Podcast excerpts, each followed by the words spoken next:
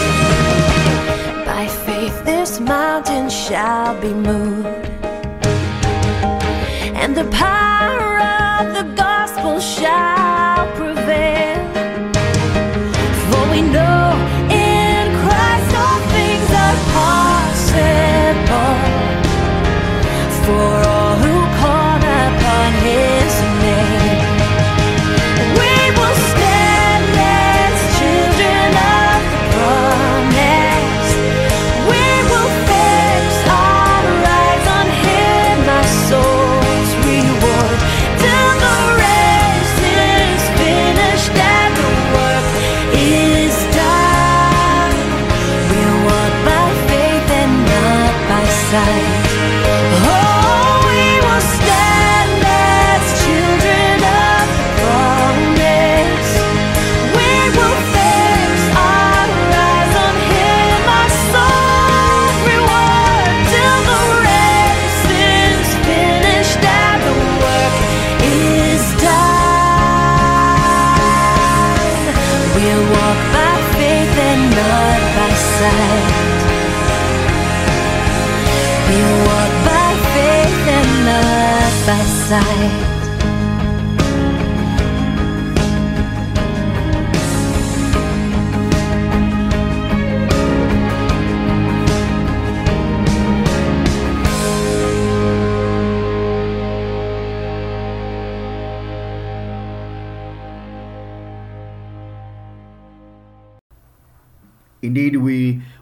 trust in Him alone. We will uh, fix our gaze upon the Lord. In- Indeed, by faith, indeed, we stand. We stand as the children of the promise. We will uh, fix our eyes on Him, our soul's reward, till the race is finished and the work is done. We will walk by faith and not by sight. Indeed, that's our, our scripture passage for this day as we uh, focus on the book of Habakkuk, chapter number 2, and we fix our gaze on Habakkuk 2. It is a passage of scripture that has been described as. Um, um, as as a text of the Old Testament that has that plays a, a larger role uh, in the doctrinal discussion of the New Testament than uh, than any other text. Actually, it is also one of the foundation stones on which Martin Luther uh, built his anti-papal doctrines of the Reformation, and we are going to, to be talking about Reformation sometime later. But just to to to to to, whet your appetite, uh, this passage Habakkuk chapter number two, verse four. Um, the statement found on that verse as, as God responds to Habakkuk's uh, complaints, God responds to Habakkuk by saying, Behold, his soul is puffed up, it is not upright within him, but the righteous shall live by his faith. That is the declaration. So it, it is this passage that has been described as, um, as, as, as, as, as the theme of the entire scripture. Uh, that all prophecies uh, points to this, and all the gospel uh, would would actually affirm to this particular truth. And what we find in this particular text, God finally now reveals the message itself. After Habakkuk complained, it is a short but comprehensive response uh, in the day of turmoil, destruction, and where uh, the righteous people are, are asking questions as to what is happening around us when the nations around, even in this particular context where we find uh, the Chaldeans were coming to pounce and to hold the people of Judah captive. And Habakkuk was so perplexed as he, he heard what God has to say concerning the people who were coming to punish the uh, the nation of Israel. And the question that Habakkuk is asking: Would God leave the guilty in Judah and in Babylon and punished? Would the righteous become consumed with the wicked? But what do we see in this particular passage? We see that the Lord then responds by saying that it is in this at the verge of this dis, di- di- destruction, at the verge of this judgment, the righteous one will live by faith. It is with that I would like us to come before the Lord and pray together that the Lord will be with us even as we about to, to, to just dive into the exposition of this text. Let's pray. Father, we thank you and we honor you in the glorious name of your dear Son Jesus. We thank you that you have loved us and you have called us to yourself. And we pray that as we reflect on your word, God, you'd help us to understand, you help us to comprehend, above all else, that your Son Jesus will be glorified. Our desire is that as we hear your word, you grant us the faith we need. For you have taught us that faith comes by hearing, and hearing by your word. So we pray that you would do just that. We pray that you minister to our hearts, you cause us to be glad and rejoice in you. It is for the glory and honor of Jesus we pray. And may God's people say, Amen. So in Habakkuk chapter number two, what we find is uh, the, the, the theme of our of our of our of our sermon is is, is uh, the faith of the righteous ones, the faith of the righteous ones. In time of crisis, in time when the destruction and judgment was impending, and even as we live in our day and age where we are living now, I would like to assure you that judgment has been pronounced on all ungodly men and women. Judgment and and and and, and destruction awaits those who have not placed their faith and their trust in Jesus. Therefore, uh, the, the, the question, actually, the proposition is this that if, if this is true, uh, that the just would live by faith in the time of uh, Habakkuk, it is true in our day and age. So, in the face of impending judgment from the hands of the holy God, uh, as the situation was in the time of Habakkuk, as the situation in Habakkuk time was uh, so, so th- there was there was an imminent invasion of the southern kingdom of Judah by the Chaldeans, who are also called the Babylonians. This invasion eventually happened actually at the end of the sixth century, and Jerusalem fell to Nebuchadnezzar in 586 BC. The Lord revealed to Habakkuk beforehand that Judah was going to be punished for her sin by the Chaldeans. And it is in this particular context where I would love us to examine as to uh, the three realities that are true on, on, on every generation before the Lord would bounce on them with justice or punishment three realities as you see in this particular verse. Firstly, you are seeing in this particular verse, this verse is loaded with uh, a chasm of contrast.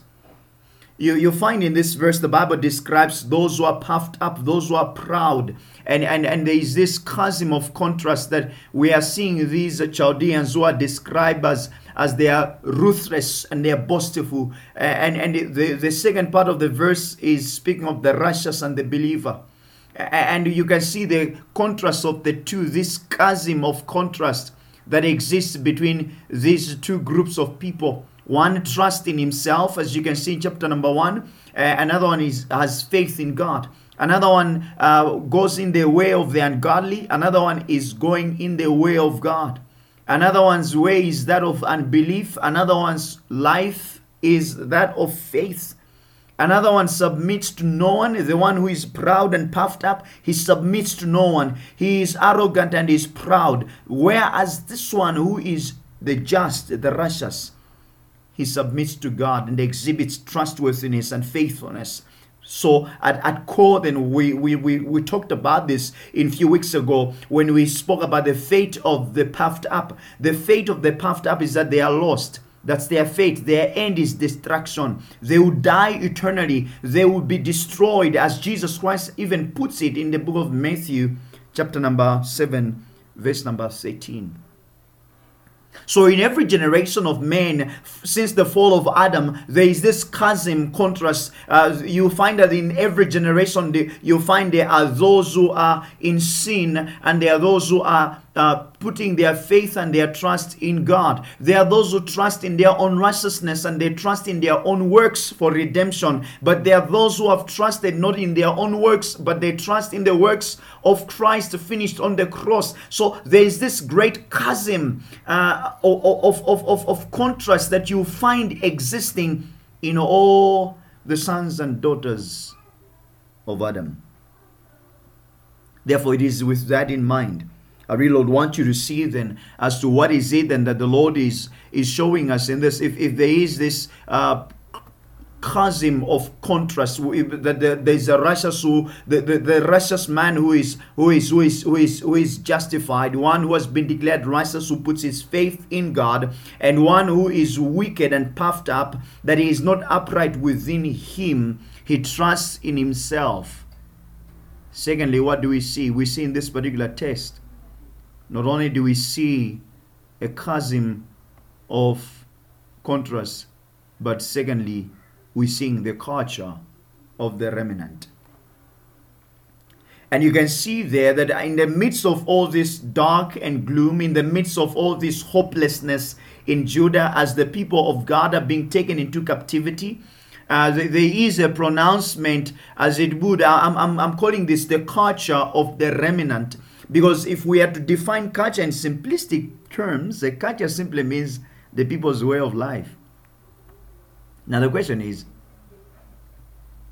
who, who, who are these righteous men? What does it mean to be righteous? What does it mean to be righteous? The, the word used there, it's, it's the one who has been justified, the justified one. This one who has been justified will live by faith. It is a simple term to, to speak of a person who is righteous in, in, in, in, in, in, the, in his one who is right, one who is in the right.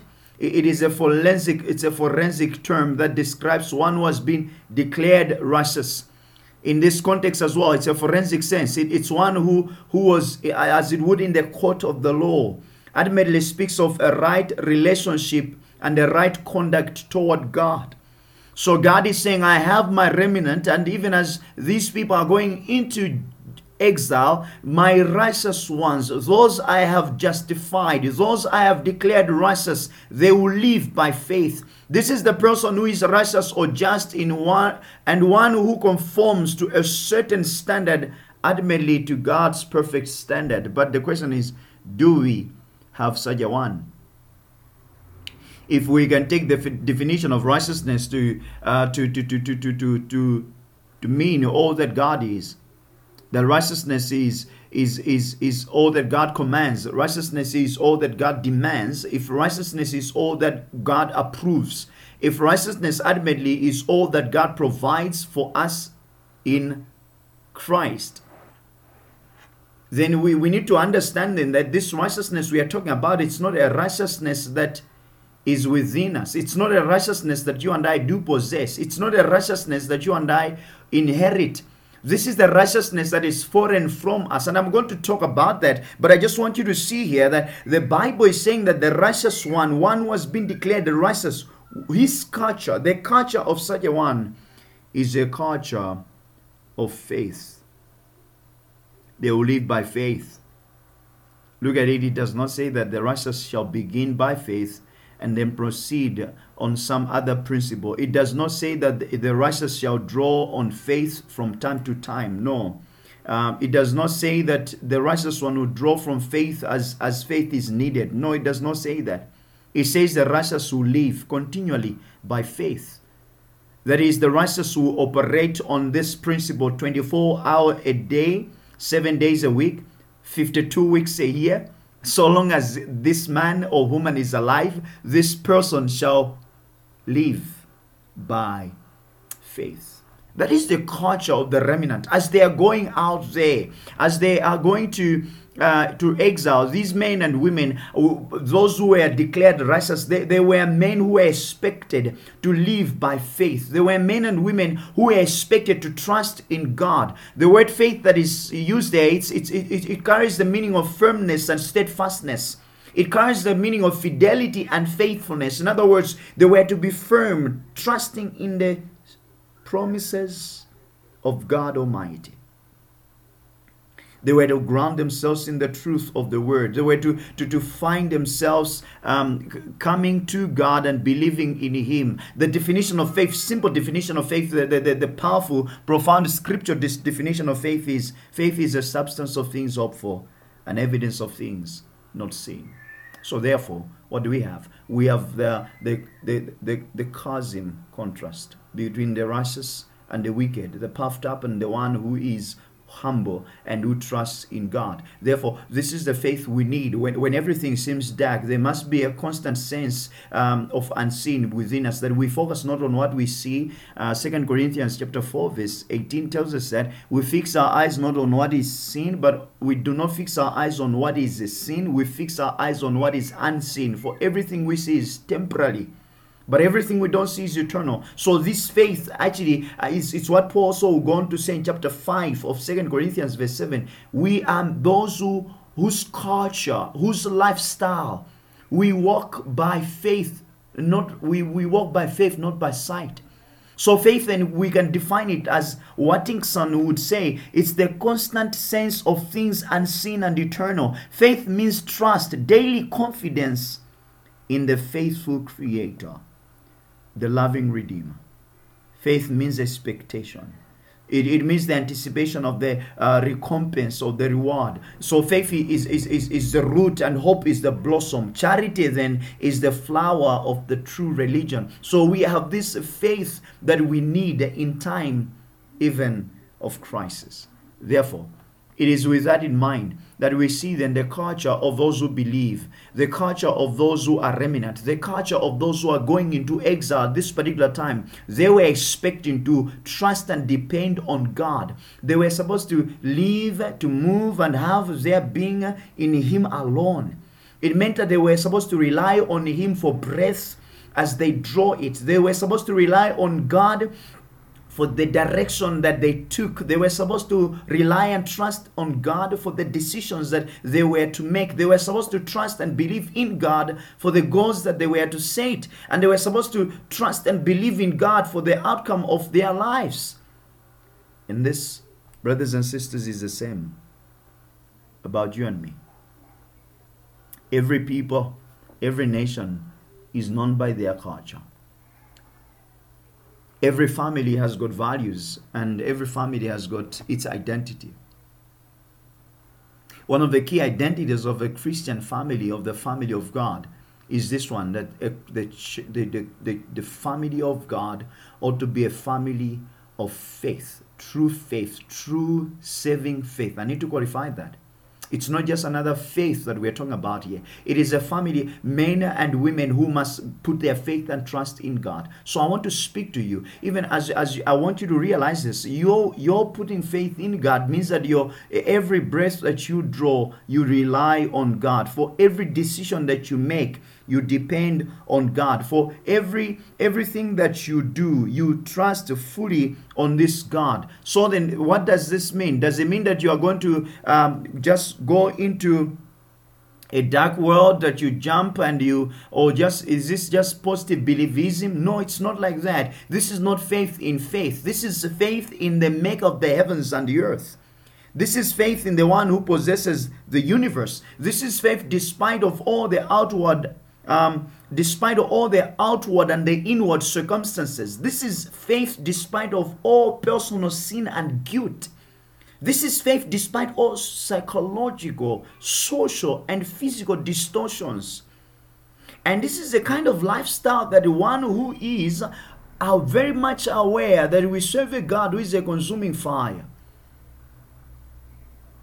And as we are walking in this sinful world, such a man and a woman remains faithful in God, trusting in His promises. So, faithfulness is life by God's power rather than life by one's own strength. It is a life that anyone who is in the family of God ought to demonstrate and to display. But sadly, you and I, we fall into the category of the puffed up man we are proud many times. We do not seek after God. We trust in our own righteousness. We trust in our own works. And it is for that reason that Paul had to write and to condemn and to, to speak against the, that kind of thinking that believes that um, you, you, you can actually earn your way to God or you can earn your own righteousness before God. It is with that, that in mind that Paul had to write to the believers in Galatia as he, he, urges them to say, No, you are justified by grace through faith. He, he, he said the same thing to the believers in Ephesus in Ephesians chapter 2, verses 8. He tells us, We have been saved by grace through faith. This is not of ourselves, it is a gift of God. It's not as a result of works, it is God's gift. So faith then comes by hearing, hearing by the word of God. So, true faith, then, the object of true faith is in God Himself, but the author of this faith is Jesus Christ our Lord. So, we've looked at the chasm contrast that exists. All men everywhere, all across the universe, there is this great chasm contrast. There is a righteous generation, there are those who have placed their faith and their trust in Jesus, and then they will receive eternal life. But there are those who are wicked and they are puffed up that they believe in their own works. But we see, secondly, there is a culture of those who are remnant, the faithful ones, those who then will believe in God. But the author of their faith is Christ Himself. So the chasm contrast the culture of the remnant, but lastly, the Christ, who is the author of our faith. So faith, true saving faith, consists in three things. It consists in knowledge, assent, and truth if we would be pleasing to God, if we would come to Him and be saved by Him, we must know the revelation of God in the gospel. We must give assent that God's revelation is truth. And we must trust Him whom God reveals. And God reveals to us and He opens our eyes. He gives us a revelation of His Son Jesus, who has made God known to us. Hebrews chapter 11, verse 6 says, He who comes to God must believe. He must believe that God is, and that is the reward of those who diligently seek after Him. So, in order for us to trust, there must be something or someone known to us that we, tr- we that we put our trust in. So, faith in Christ is a hard work, but it is it is not a leap into the dark. It is based upon knowledge. There are facts. There, is an objective truth. There are objective facts that we have, and the object is Christ Himself and the Word, the written Word. So knowledge is important even in the matters of our faith. Two things according to Hebrews 11 verse 6 should be known to us. First and foremost, we must know who Jesus Christ is. We must know the Lord God as He has revealed Himself in the person and the work of Jesus. For Hebrews 11 verse 6 says, He who comes to God must believe that He is. You remember the words of Jesus Christ as He prays in John 17 verse 3. Christ would pray and He would say this, "And- and and this is the life eternal, that they may know you, the only true God, and Jesus Christ, whom you have sent. So true faith and true faith must must must must must be founded on the knowledge of God as it is revealed in his son Jesus. So know God as is revealed in the person and the work of Christ. Because no man has seen the Father at any time. The only begotten Son, which is in the bosom of the Father, he's the one who has declared him to us. John 1, verse 18 tells us that, isn't it? John 14, verse 6 to 9, Jesus says to, to, to, to his disciples, he said to even to, uh, to, to Philip, one of his disciples, I am, I am the way, I am the truth, I am the life. No man comes to the Father except through me. If ye had known me, you should have known my Father also. And from henceforth you know him, and you have seen him. For Philip said unto him, Lord, show us the Father, and it's sufficient for us. But Jesus Christ answers him, Have I been with you so long? And yet you have not known me? He that has seen me has seen the Father. And how sayest thou, then shall show us the Father? So Jesus is very much, very much clear there. If we see him, we see the Father. Hebrews chapter 1, verses 1 to 3. God, who has at sundry times in diverse manners spoke in time past unto the fathers and the prophets, he has in these last days spoken to us by his Son, whom he has appointed heir of all things, by whom also he has made the worlds.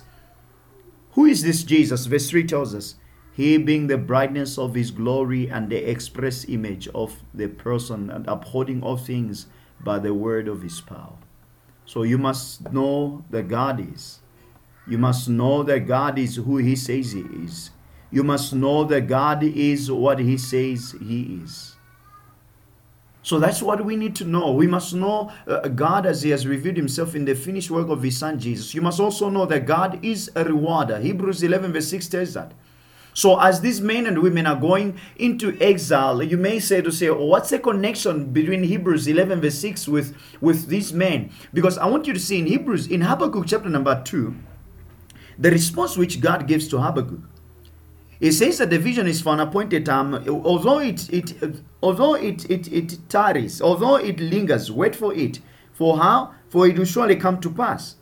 And what you find then in the book of Habakkuk, in the book of Hebrews, then in chapter number 10, verse 38, uh, Habakkuk chapter number 10, verse 38, Habakkuk uh, in Hebrews, I'm sorry, Hebrews chapter number 10, verse 38, the author of Hebrews will go on to admonish his, his audience to say, But the righteous one shall live by faith. And if he shrinks back, my soul has no pleasure in him. But preceding that, he has just said these words in verse 37 For yet a little while, and the coming one will come and will not delay. Does that sound familiar? That is exactly like what you find in Habakkuk chapter number 2, in verse number 3. A vision is for an appointed time.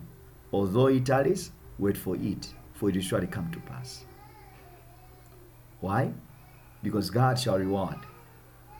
He will reward.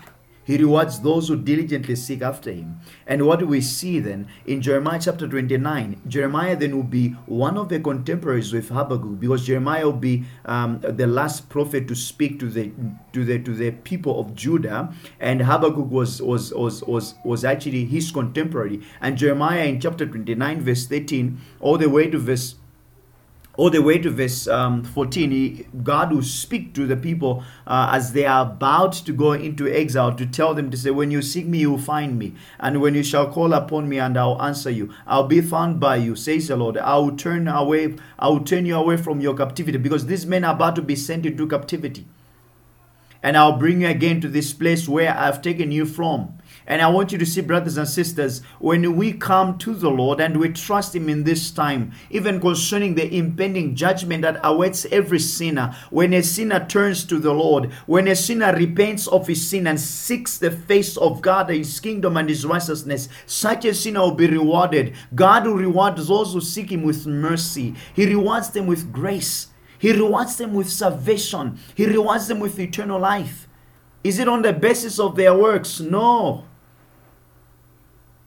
It is a free gift of God. So all who seek the Lord, all who come to God by faith in the Lord Jesus Christ, they shall be rewarded with eternal and everlasting life. But how can we know God? Or how can we know that God will reward every believer with eternal salvation? How? It is through the gospel. The gospel of God reveals to us what God is able to do for us. And it is because of the gospel of God. That's why Paul would say, I'm not ashamed of the gospel because it is a power of God for salvation to everyone who believes, the Jews first and to the Gentiles. For in it, in the gospel, the righteousness of God is revealed. For as it is written, the just shall live by faith. So the righteousness of God is, is revealed. How? From faith to faith. So you attain this, you are you get to receive eternal life in God in Jesus Christ because of your faith in Jesus. You do not trust in your own works, you trust in the works of Christ accomplished for you and me on the cross. Romans chapter 3 verse 24 26 being justified freely by his grace through the redemption that is in Jesus Christ, whom God has set forth to be a propitiation through faith in his blood, to declare his righteousness for the remission of sins that are past through for the forbearance of God. How? To declare, I say, at this time, his righteousness that he might be just. This is the God we're talking about. And the justifier of him who believes in Jesus. Brothers and sisters, this is a great truth. So we have a great chasm, a great contrast chasm. We see that the great chasm contrast. But in the midst of that great chasm contrast, there is a culture of the of the remnant. Oh, may the remnant of God arise in this time when we are faced with crisis. May the men and the women of God walk by faith and not by sight. May we not be moved and be shaken with what we see. May we trust in Jesus Christ that the Lord Jesus Christ has earned the righteousness for us, his people, that we can be another kingdom and nation before God. Know this that the Son of God has purchased a salvation for those who trust in him. He has promised that salvation will be given to all who trust in his Son. That's what God has promised. So then, the gospel, to, to know the gospel is essential. And this is a matter of paramount importance that you know what the gospel is. Is the redemptive work of Christ that He is the able Redeemer. He is the God man. He is the willing Redeemer, one who comes willingly to serve and to suffer in your place. He is an effectual Redeemer. Unless a person knows these things, he cannot have faith. He cannot please God. He cannot be saved. But Mary knowing these things is not faith. Yes, knowledge is necessary, but knowledge alone is not faith. So, along with this knowledge, our hearts must give assent to these things that we say that, yes, they are true. Because I want to submit to you that there are many people who know the truth. They, they, they believe, they have heard about this for years. They have been catechized and they have been trained in the gospel from, from, from the time that they were, they were even born. But saving faith involves a willing, voluntary, deliberate, considerate assent to the truth of God. So faith, true saving faith, embraces the revelation of God as the revelation of God. Listen to this warning. If we receive the witness of men, the witness of God is greater. 1 John chapter 5, verse 9 to 13. For this is the witness of God which he has testified of his Son. He has be, he who believes in the Son of God has the witness in himself. He that believes not God has made him a liar, because he has believed not the record that God gave of his Son. And this is the record that God has given us of eternal life. And this life is in his Son. He has also, he that has the Son has life, and he that has not the Son of God does not have life. These things I have written unto you, that you may believe on the name of the Son, that you may know that you have eternal life, and that you may believe in the name of the Son of God, Jesus. So then, what do we have? At the verge and in the face of judgment, in the face when the people of God were about to go into exile, God says, the just will live by faith. But I want you to know, you may be saying, maybe, but I'm not going into exile. How does this apply to me? You too, sir. If you do not repent of your sins, there is an impending judgment awaiting you. But the only way that you are able to stand before a holy and a just God is if you put your faith and your trust in this Jesus. Turn away from your sins, cast yourself on Him, and He will redeem you. It is this faith that you need. It is this faith that I need. It is the faith that saves. It is the faith that sanctifies. It is the faith that sustains us, that we walk not by sight, but we walk by faith. May the Lord God help us that we may move and we may be filled with the Holy Spirit. That unlike other Christians who walk by by by by by, by, by their feelings, other Christians walk by their works, other Christians walk based on the circumstances, other Christians who walk and live their lives on, on the basis of what they see on the news, other Christians who live their lives based on the basis of what they see on the stock exchange or what they see in their body or what they see in their houses or in their bank accounts. Each of these things are meaningless and they are dangerous without a life lived out in faith in God. Therefore, the just shall live by faith. Our marching orders must be we will live by faith. Our our our our our our, our great chasm contrast that we have is that a God who there is a God who is holy. We are not. There is a God who is righteous. We are not. But the culture of the remnant is that the remnant they will live their lives by faith in God. And such a remnant then they find their comfort, they find their courage, they find their confidence, even amidst any opposition, amidst any perceived danger, that we trust and we believe in a God who has made us, in a God who has called us, in a God who sent his Son to die for us, in a God who has defeated death, in a God who has defeated the power of sin, in a God who will soon return to take us to be with him. When our faith shall be turned into sight, then we shall sing that glorious song. O death, where is your sting? We praise God that the power of sin has been destroyed in Jesus Christ our King. Let's pray. Our Father, we thank you so much for your grace and your mercy. We thank you that you have loved us. We once dwelt in a place where we had no hope, we had no Christ, without hope in the world. Yet in and through your Son Jesus, you have saved us. For that we say thank you. So therefore we pray tonight, even this morning, even this afternoon, whatsoever time your people are listening, I pray that you will, O God Almighty, continue the great work you began. If there are some who are listening who do not know you, may you extend your mercy and your grace upon them. In Jesus' righteous name we pray. Amen.